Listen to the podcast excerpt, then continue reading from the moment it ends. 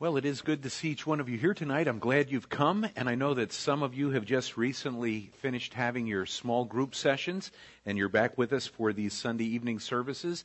I will be letting you know uh, as soon as we have a board meeting to kind of figure out our direction now for the future, what we uh, plan to do. And some of you perhaps were not involved in small groups, but you want to be.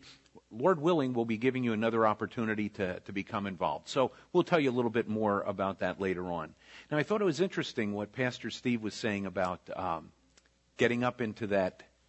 You, you guys can probably see it from where you are, that from the play, the area where the captain would steer the ship. I don't know if you heard what Dave said. He said, yeah, they call that the old crow's nest. And um, thought, well, that that's kind of an appropriate thing. But do you guys know that that is how churches were set up at one time, where the pastor would be way up in one of these uh, elevated pulpits, and I don't know what you'd call that, other than the old crow's nest. But uh, that that was kind of typical. There used to be a, a variety of different symbolic type things that uh, would be used as a means of communicating certain elements to people who were listening. One was the lifted up position of the one who was declaring the word. Um, robes were a big part of things. In fact, are you aware that robes today that are worn by judges are supposed to be a reminder that the judge stands in the place of God? passing judgment and, and not in the place of God. That's wrong.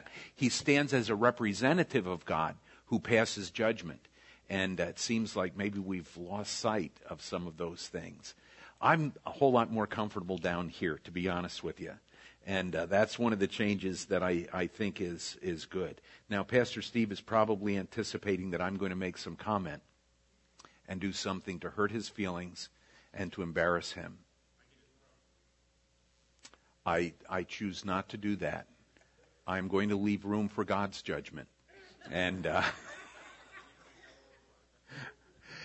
Something we did last week that was really a lot of fun was singing uh, favorite hymns. I enjoyed that. I think most of you who were with us last Sunday when we, we met over in the fellowship hall, I think you enjoyed that as well. I'd like to give us an opportunity just for a few minutes to do something tonight that we used to do regularly as I was growing up, and that is have an opportunity to share words of testimony words of blessing. We don't often do that in a public forum, but this might be an opportunity for us to do that.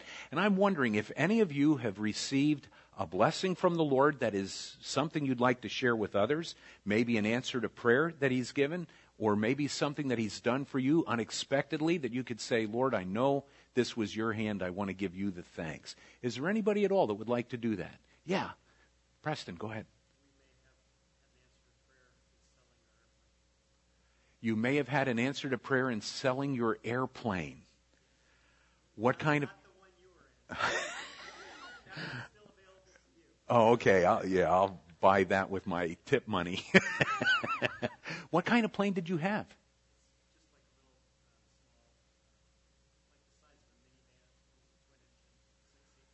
A little twin engine six seater minivan that flies. Okay. Well, good. I'm glad. That's, that is an answer prayer when you have stuff like that. Good. Thank you. Yes.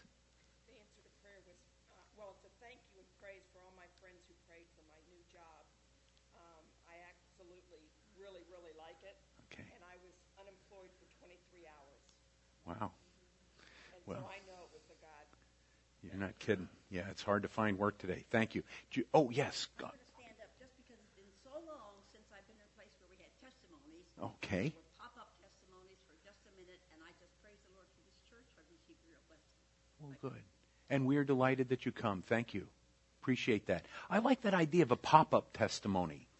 Okay? Oh, we've got, wait a minute, we got people popping up. All, wait a minute, this is not a popcorn testimony. This is a pop up testimony. Go ahead.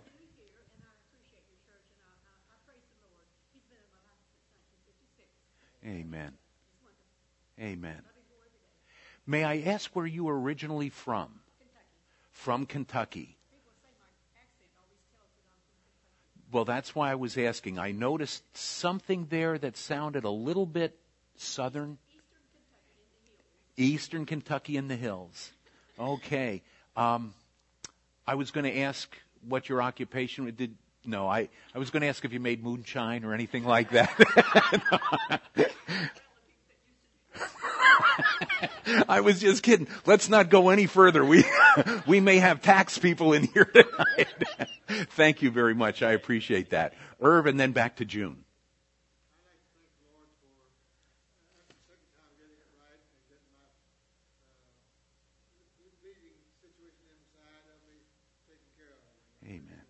Gradually.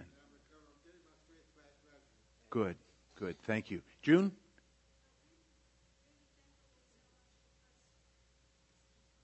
Yeah.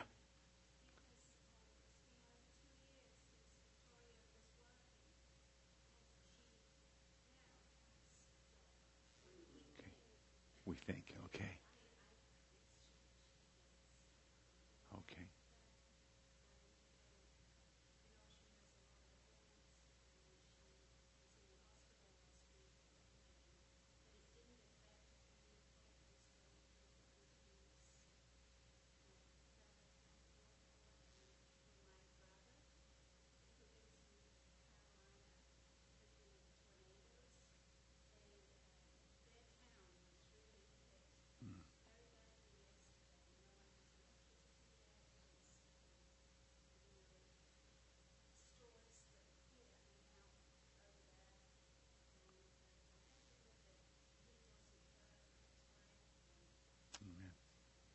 Very good. Good. Amen. Thank you for sharing that. For those who don't know, Victoria is June's daughter, and so it appears that she has work now. That's great.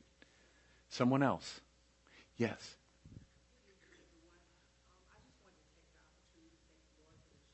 Amen.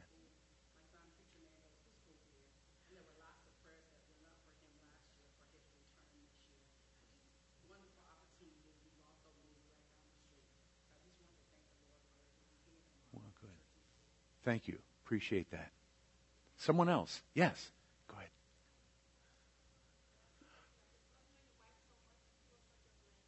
Thank you.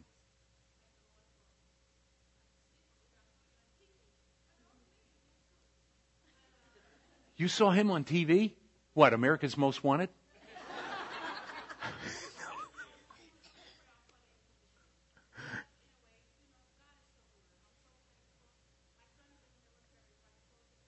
Yes.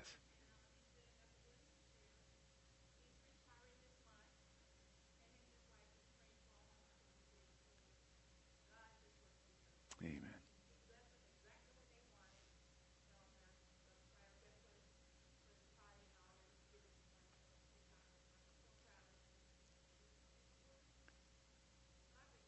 Amen. Mhm. Mhm.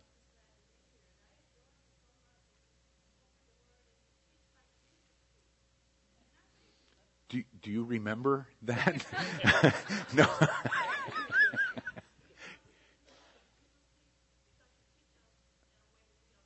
Amen. Well,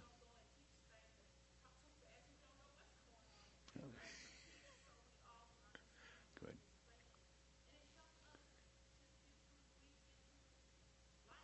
Amen. Well, I appreciate your saying that, but you know what is really special is people who want to be taught. And when you have folks that come for the purpose of learning and hearing from the Lord, it really does make it easy. And, and that would be one of the blessings that I would share. You are easy to preach to and to teach. Yes, Larry.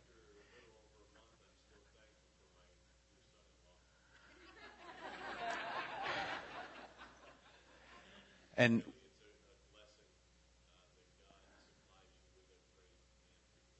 yes, it really is.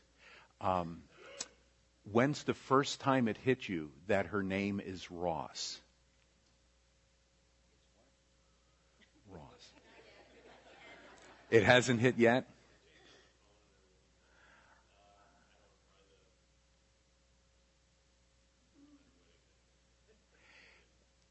I can remember calling, yeah. The first time it hit me was when I called my daughter Alyssa and she answered the phone. Uh, it was uh, the recording, you know, you get that. She says, Hello, this is Alyssa Campbell. And I'm like,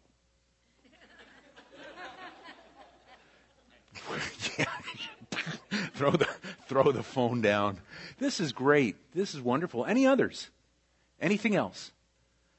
Okay. If not, may I just encourage you to take advantage of the opportunity to invite people for next Sunday? Wouldn't it be great if in two weeks we would be able to say we heard testimonies from individuals who were invited to the service and opened their heart and accepted Christ as their Savior.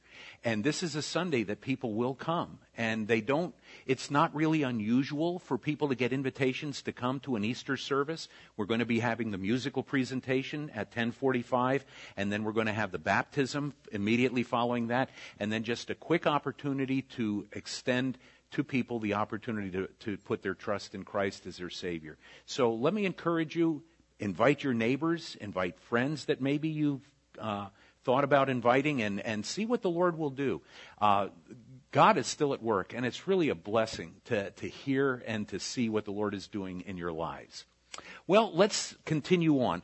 For those of you who might be relatively new and perhaps you've not been in our evening service, or maybe you've been with us, but you've been in the small group study, just to let you know, we have arrived at 2 Samuel in our study right now, and we're doing a survey of the Old Testament, looking at the different highlights of events that God was using as a means of bringing about the fulfillment of a promise that he made to Adam. A promise that, in essence, was fulfilled, or I should say not fulfilled, but was made again to Abraham. A promise that was made again to others throughout the Old Testament scriptures. And then we come to this man, David, and a promise is going to be made to him that has an impact on the anticipation of people waiting for the coming of the one who would be the Redeemer, the Messiah. And that is really the focal point of our study of the Old Testament. It is to watch this uh, movement of God's hand taking us to that critical point of history with the coming of Christ where he came to give himself as a sacrifice and to die in our place. Well, we're in 2 Samuel now, and if you're not aware of this, 2 Samuel is paralleled in his, its historic setting with the book of 1 Chronicles. The difference being that 2 Samuel is primarily focused on a lot of the historic events that are taking place. First Chronicles focuses on more or less the God perspective of those events. You will see uh, a much deeper um, view of, of God's his take on the things that are taking place, his perspective of what's happening in the life of David here in 2 Samuel. We're going to move on from that into some of these other books as we get into First Kings and Second Kings and so forth, and then Second Chronicles is going to enter the picture. But right now, if you wanted to study this and to get a clear understanding of what's going on, not only from man's perspective of events, but from God's perspective of what he is doing spiritually, read Second Samuel in conjunction with First Chronicles. Last week, we were down and discussing the part concerning the covenants that God had made throughout the years with Abraham, or pardon me, with, with uh, Abel, uh, Adam. See, I, I, got into this last week too when I got um, the two generals mixed up. Tonight I'm going to try to keep that straight. Anyway, the Adamic covenant, then there was an Edenic, Edenic covenant, there is the Noahic covenant, there is the Abrahamic covenant, and we get down to the time in which God is making a covenant with David. The covenant begins to unfold and is identified for us in 2 Samuel chapter 7. And that might be a good place for us to begin. If you would look at 2 Samuel chapter 7, that's where we're going to begin our, our study on what is unfolding in the life of uh, David now. Now, the background of this event is that God has been speaking with David about David's desire to do something very important. What was that? David wanted to build the temple. But God said he was not going to build the temple because of what? He was a man of war. He was a man who was responsible for shedding much blood. And so David was not permitted to be the one to build the temple, but what's interesting to me is the way he responds to God in that. This obviously was a very deep desire of his heart. And it's one that one that a person could have easily said, you know what, I'm going to go ahead with this anyway. I'm going to start building. But David wasn't that way. He had a submissive spirit. He listened to what the Lord said. And then in the midst of this prohibition from building the, the temple, God extends a promise to him. And the promise begins to unfold here in chapter 7. And if you've turned there, if you'll look with me, let's go down here. Um, let's start at verse 9, where it says this And I have been with you whenever you have gone, and have cut off all your enemies from before you, and have made you a great name, like the name of the great men who are on the earth. Moreover, I will appoint a place for my people Israel and will plant them that they may dwell in a place of their own and move no more, nor shall the sons of wickedness oppress them any more as previously. Here comes the first part of God's promise to David, the first expression of what we would call the Davidic covenant. Now, there are two types of covenants that God made with individuals. Um, does anybody know what they were? Or at least give me a description of, of the two different forms that covenants could take. There was a conditional covenant. What did that imply? Right. It's an if then type situation. If you will do this, then I will do this for you. So the covenant became conditional. When we come to this Davidic covenant, it is not conditional. It is an unconditional covenant where God is saying, here's what I'm going to do, and no one is going to change this. I am giving my word. This is what will happen. The first thing that God says to David is this, and he is speaking to David as the king representing the people who had been set apart for God or by God for himself. And it's, I will give you a home in which you will be able to dwell forever. The home being the, the, the, land of Israel. So he first gives that promise unconditionally that Israel is going to have a permanent home. This kind of helps us get a little bit better perspective on some of the events that are taking place in the Middle East. Uh, I think I've made it clear, at least my perspective on this is, I don't know if what happened in 1948 is the fulfillment of what God had promised about Israel having a permanent home. I don't know if this is the fulfillment. It may be. It may be that God is using the outflow of historic events that include the military takeover that uh, essentially established uh, Israel as a nation again in 1948. It may be that God is using that as the means by which he will introduce the fulfillment of this Davidic promise. It has not been fulfilled yet. I just want you to know that. That part, even though Israel exists as a nation, that part has not been fulfilled. Why would that be? Well, they still have enemies, but there's something else that's involved too. Pardon me?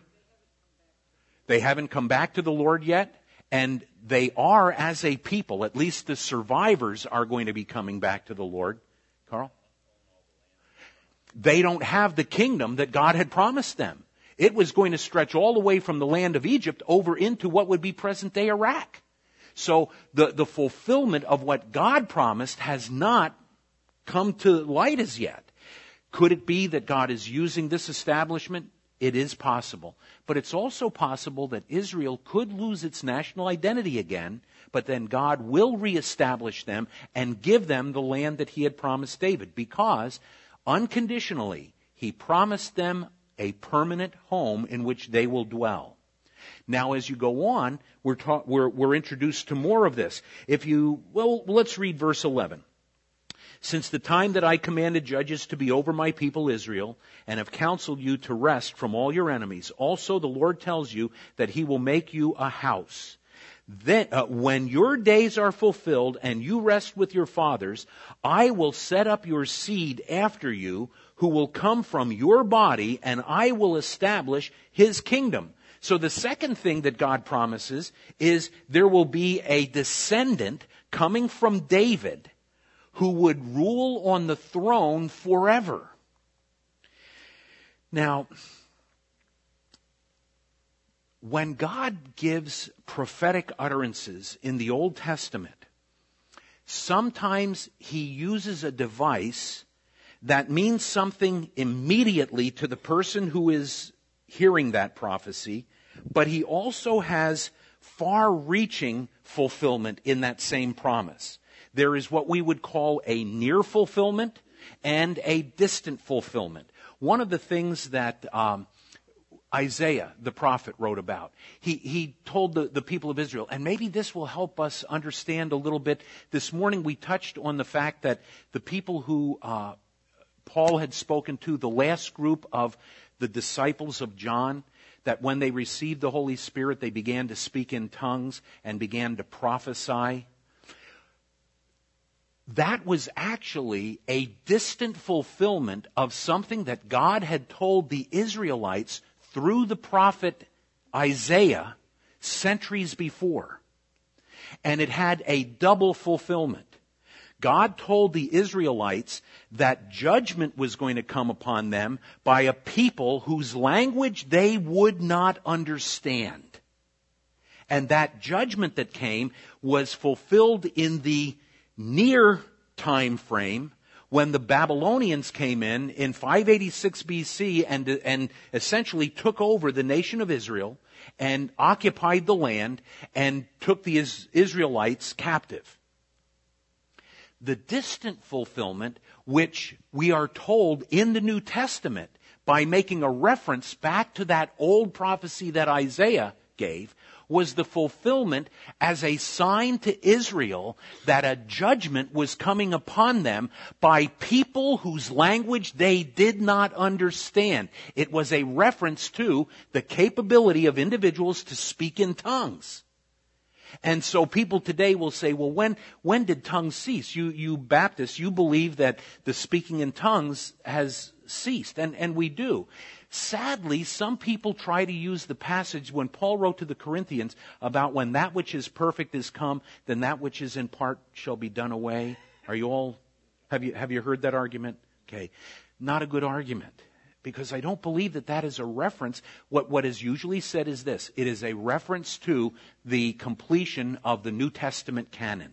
And when the book of Revelation was completed, then tongues came to an end because people see that as the revelation that God would be giving through people who spoke in tongues. But that is not the heart of the prophecy or of the outworking of people who had the capability to speak a language that they had never learned. It was definitely a supernatural capability.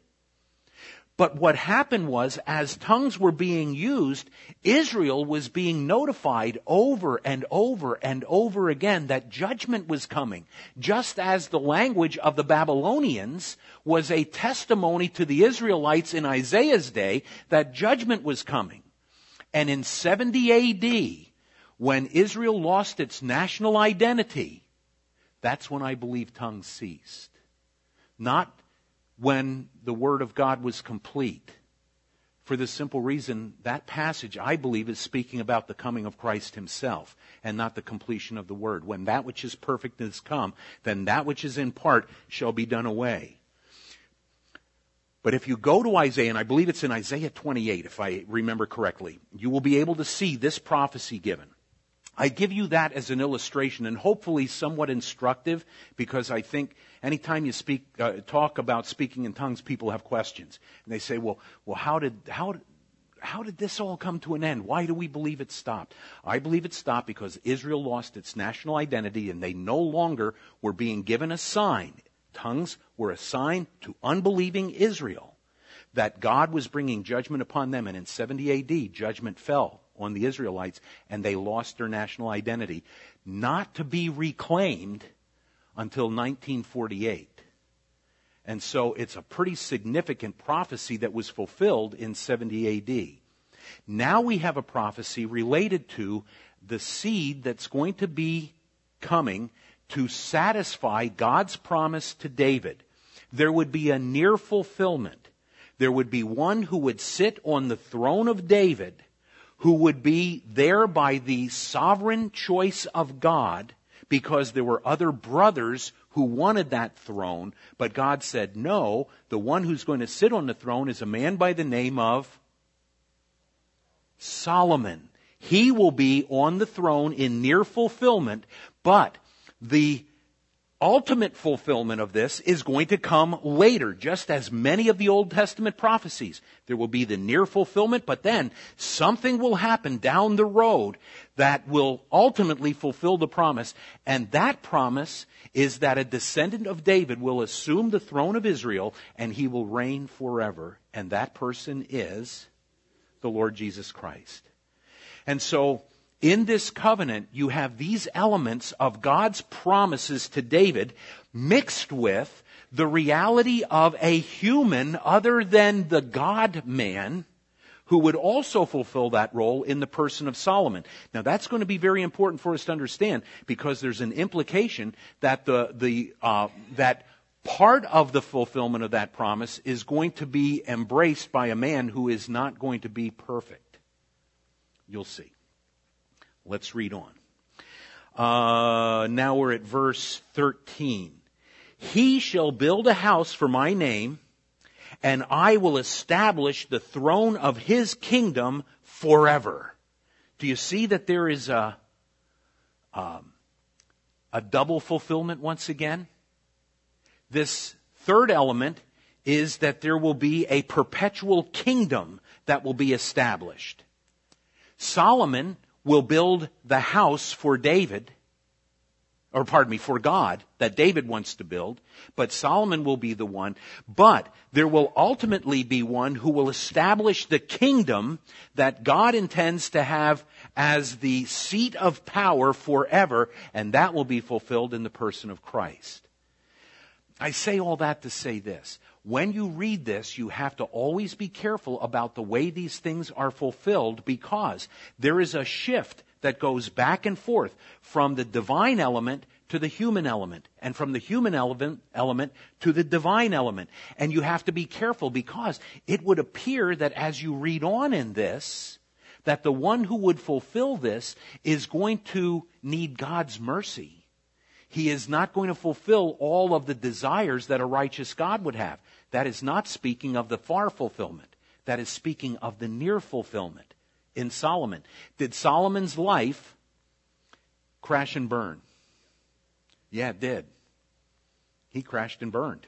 Well, I, I, use that terminology, but he had very serious spiritual difficulties. So obviously it is not making a reference to Christ. Does that all make sense? Do you, do you see how God is making this promise? David, you're going to see just the shadow of fulfillment in your son Solomon, but the real essence, the, the reality of the fulfillment is going to be coming in the person of Jesus Christ. Now, I understand that that is maybe a little bit into a realm we, we don't think about a whole lot. So, uh, do you have any questions? Is there, anything about that that needs to be clarified? Okay, none? All right. Yes, Edith. I think David understood to a degree what was going to happen. Did he have complete and perfect understanding? I don't think he did. He was looking forward to a Messiah, but again, eh, this is speculation. You know what? For well, no, I was going to say, no. if someone heard Jesus teach, maybe they heard David as well. I, I'm not going to go down that. Here, here's what I would say. David had an understanding that God was going to send someone to be the fulfillment of this. He is going to tell us about something that he himself did not even understand concerning that coming Messiah. Can any of you think of something that David wrote that identifies to the T a major event in the Messiah's life that David would not have understood what he was writing about? The crucifixion. David gives a graphic description of a means of death that was not being used in the day in which he lived. He did not understand. So, the best I can do to answer your question is to try to look at some of the evidence, and the evidence would say to me, David was looking for a Messiah, but he did not understand what all would be involved. He probably would have scratched his head over the fact that on one hand, the Messiah would have to bleed and die, and on the other hand, he would reign as the king. And he would look at that as the Jews in, day, in, in Christ's day did and said, how can both of these be? And then Christ showed he would first die, then he would return as the king. Psalm chapter 22. Psalm chapter 2 does give us, but when you get, it does. Psalm 2 tells us about the, na- the nations raging and exactly. So there is that reference where the Father speaks through David a message to the nations that would be extant when Christ came. Then if you go 20 chapters later to Psalm 22, you have a description of the process of death that is described in a crucifixion that was not being used yet as a means of execution. And it's pretty graphic. Was there a question?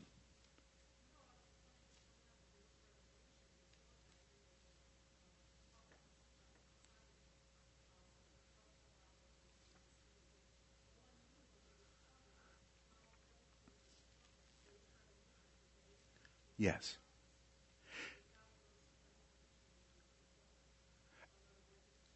Absolutely. There, there was what we would call progressive revelation.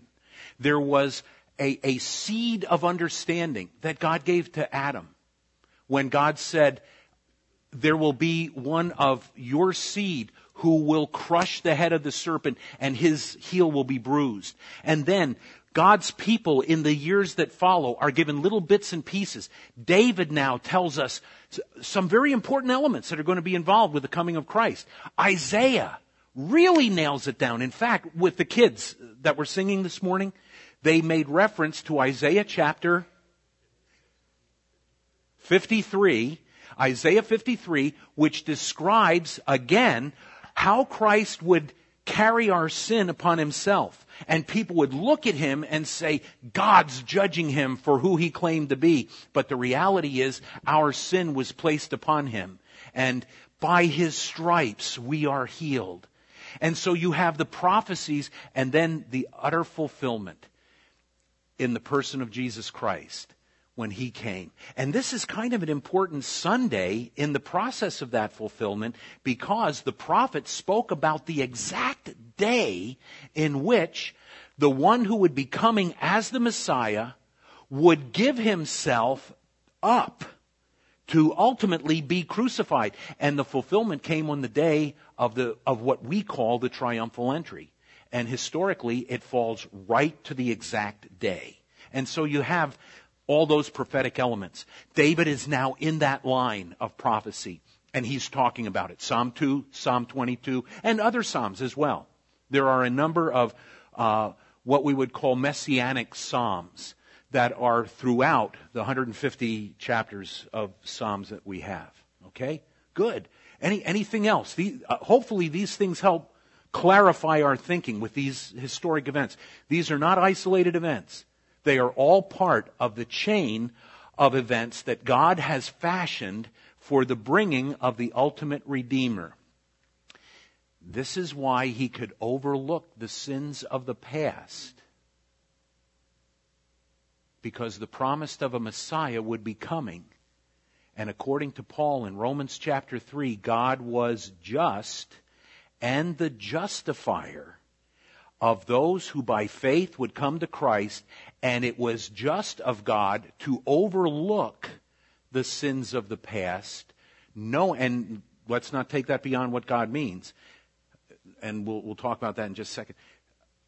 Because God knew that the coming of Christ and his death and burial and resurrection would occur, so God could extend mercy to people who sinned from the time of Adam until the arrival of Christ.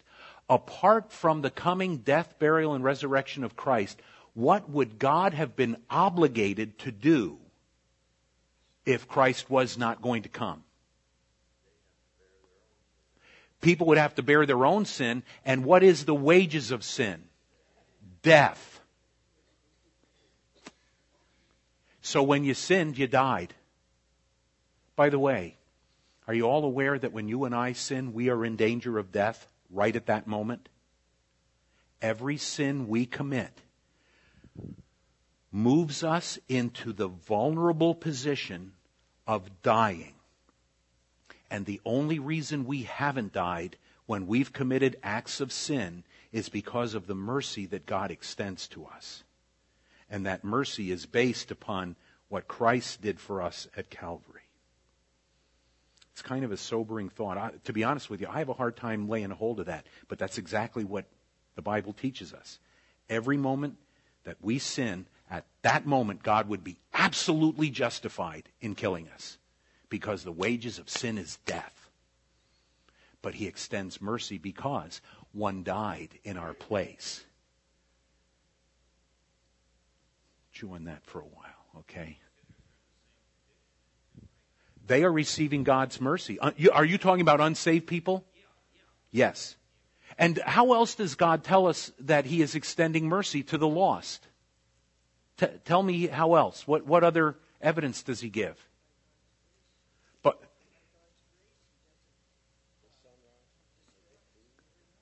Okay, well, His grace enters the picture, particularly for those who reach out in faith and trust Christ as Savior. But John said it. Stand up and tell people. You don't have to stand up, but say loudly what you said.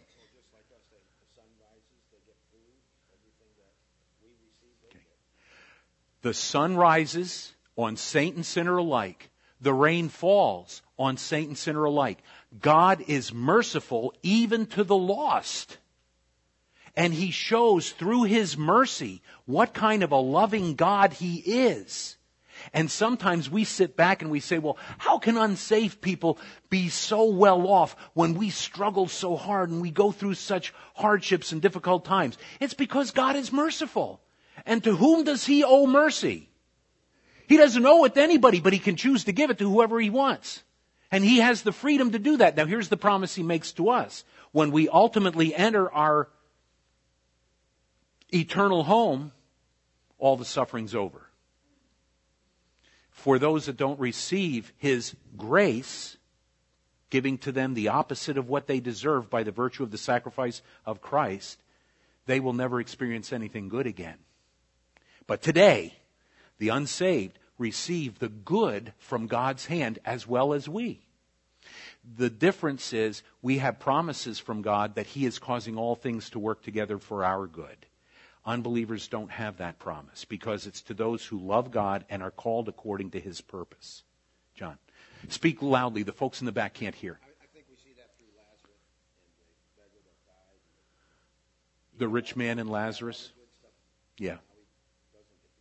Right. The rich man had all that the world had to offer, and now he has nothing.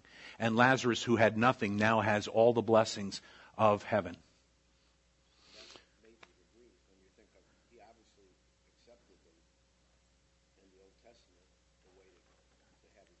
He believed what God had to say as Abraham did, and it was counted to him for righteousness, all based upon the coming sacrifice of Christ. Okay. No. No. Ken, did you have your hand up?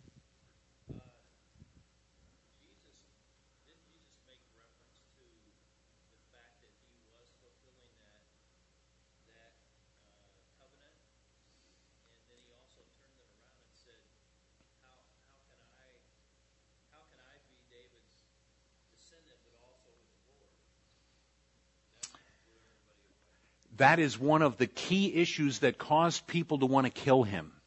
Do you all know what Ken is making reference to? It is the passage of Scripture where Christ, I believe he's being questioned by the Pharisees, I believe. And in that process, Jesus says uh, something to the effect that um, David longed to see my day.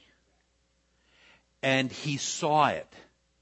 And then he raised the question and said, How could David speak about one of his descendants being before him? Go ahead and read it, Ken. Mark 12. Let's turn there.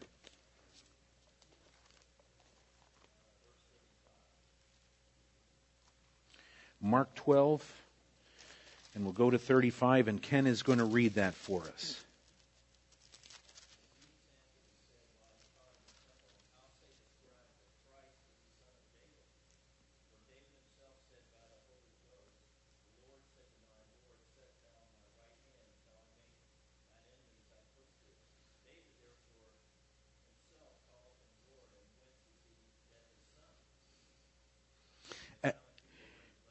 Isn't that cool? The common people heard him gladly, but the big shots, they wanted to come up with their own excuse. All right, so what, what, is, what is Jesus saying now about David at this point?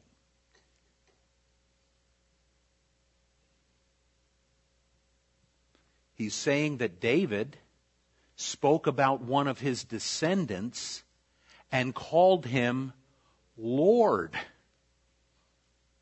How can his descendant be his Lord unless the descendant existed prior to David? Do you know what Jesus was telling the crowd? I'm God. I am God.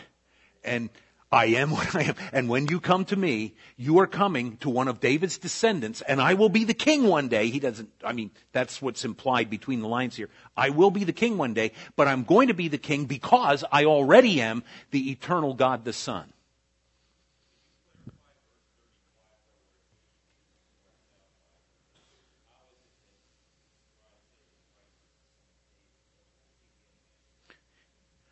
Well, he now you remember what the word Christ means. It means Messiah. It is, it is the New Testament word for the Old Testament concept of Messiah. So, when he says, Jesus answered, said to them, How is it that the scribes say that the Christ is the son of David? People were teaching in the, the temple and in the synagogues that the son of David was the Messiah. The implication is this they don't know what they're talking about. They don't get it. In other words, have you ever taught something and you taught it because you knew the facts but you didn't understand them? I experienced that for four years in mathematics.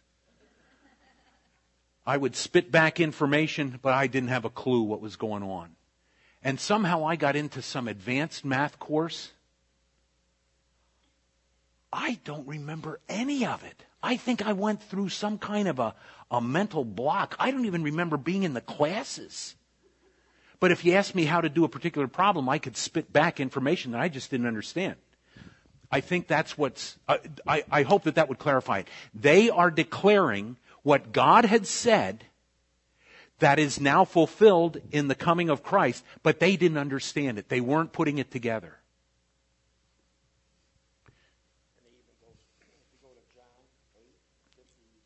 John 8:56.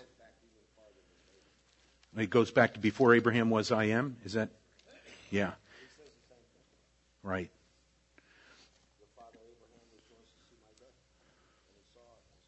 Yes. Yeah. Okay, if you look at John 8:56, John, please stand up, turn around so they can hear you and read that passage because it's really some uh, to me it's something very interesting at this point.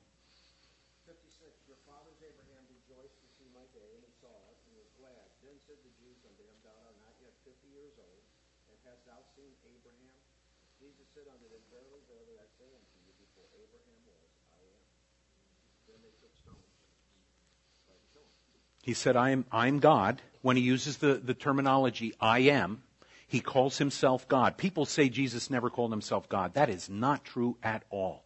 Right here in John 8, he calls himself God. Before Abraham was, I am. That's why they took up stones to kill him. Let me just do a little aside here. Why would they say to Jesus, You're not yet 50 years old? Maybe I already told, mentioned this to you. Why would they say you're not yet 50 years old? How old was he? No. 50 was the age of retirements for priests? Boy, I never even thought about that. But Jesus wasn't presenting himself yet as the priest. He's going to be the great high priest when he enters the heavenly Holy of Holies. But he's not presenting himself in that regard. I think this is just a human statement. I don't even think it's sarcasm. I think it's observation. You know what they're saying to him? Not that you're not. It, it's not even a, a theoretical thing. It is a. You can disagree with me if you want. The Lord will straighten you out one day. Uh, they say to him, "You are not yet fifty. How old is he? Maybe thirty. Can, can you tell the difference between a thirty-year-old and a fifty-year-old? Usually. Sometimes.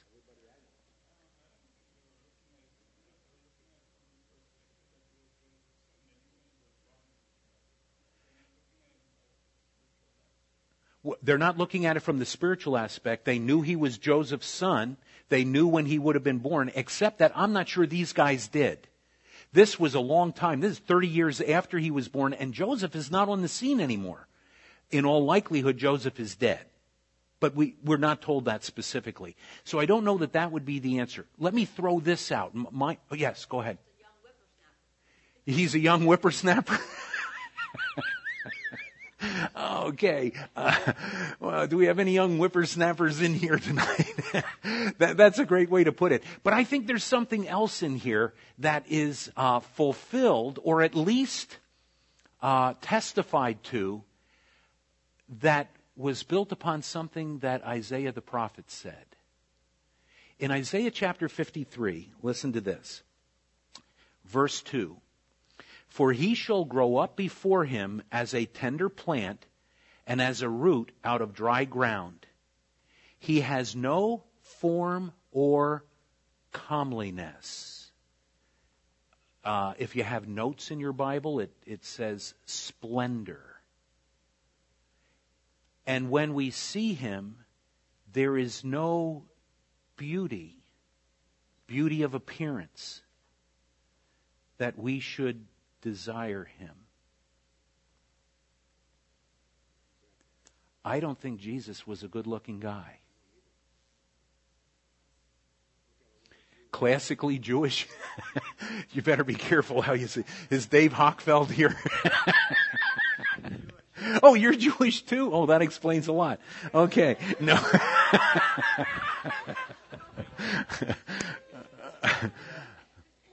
I think what these people are saying is, we don't know your age, but we know you're not yet 50 years old.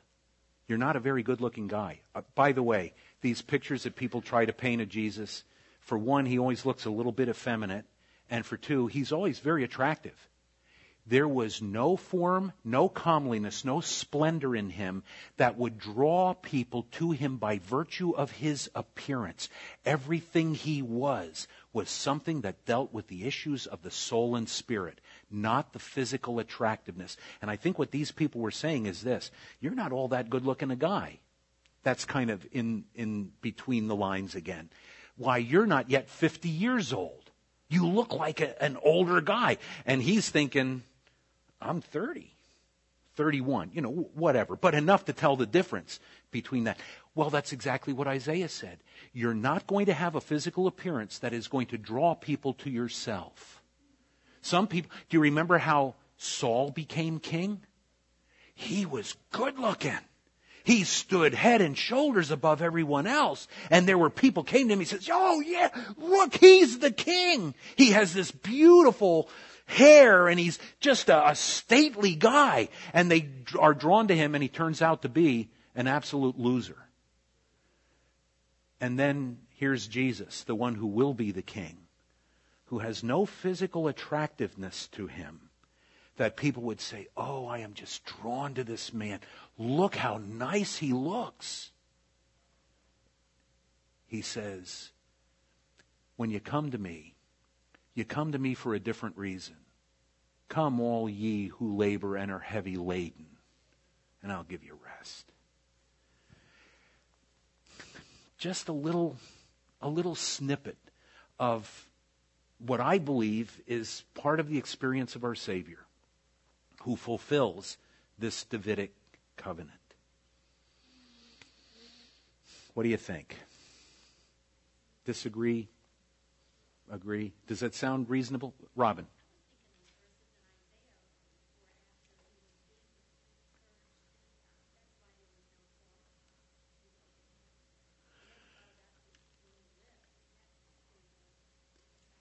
Yeah, well, um, this actually is saying this before it describes the crucifixion, before he goes through the experience of death. But he would certainly be less attractive after that. You could not even tell he was a human after his beating and while he was being crucified. And that's what we, remem- we remember this Friday.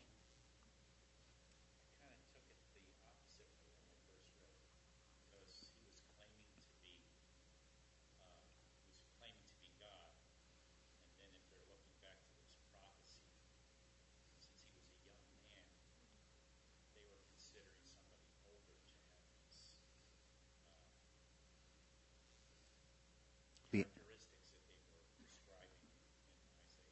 In other words, by the virtue of his age and the wisdom he would have gained. Yeah.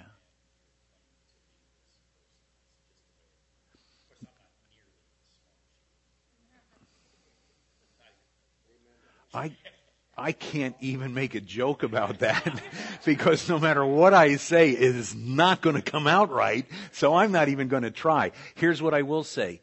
Your perspective is as valid as mine. Hmm Absolutely as valid. Because there are times that you speculate, but you try to put together little bits and pieces. And that's something for you to think about. Um, we're going to stop here. Do you have any other questions? Anything else? Yes.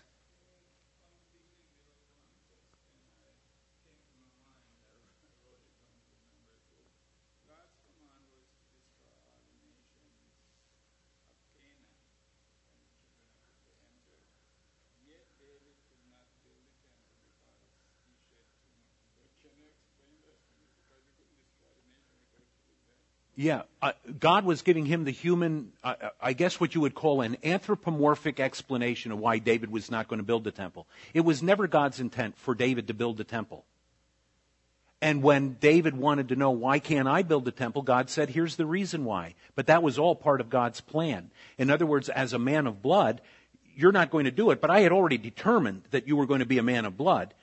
But there is still going to be more bloodshed that fulfillment of what you said at the very beginning of your question about how they were to drive out all of the other nations from Canaan, that doesn't happen during David's reign.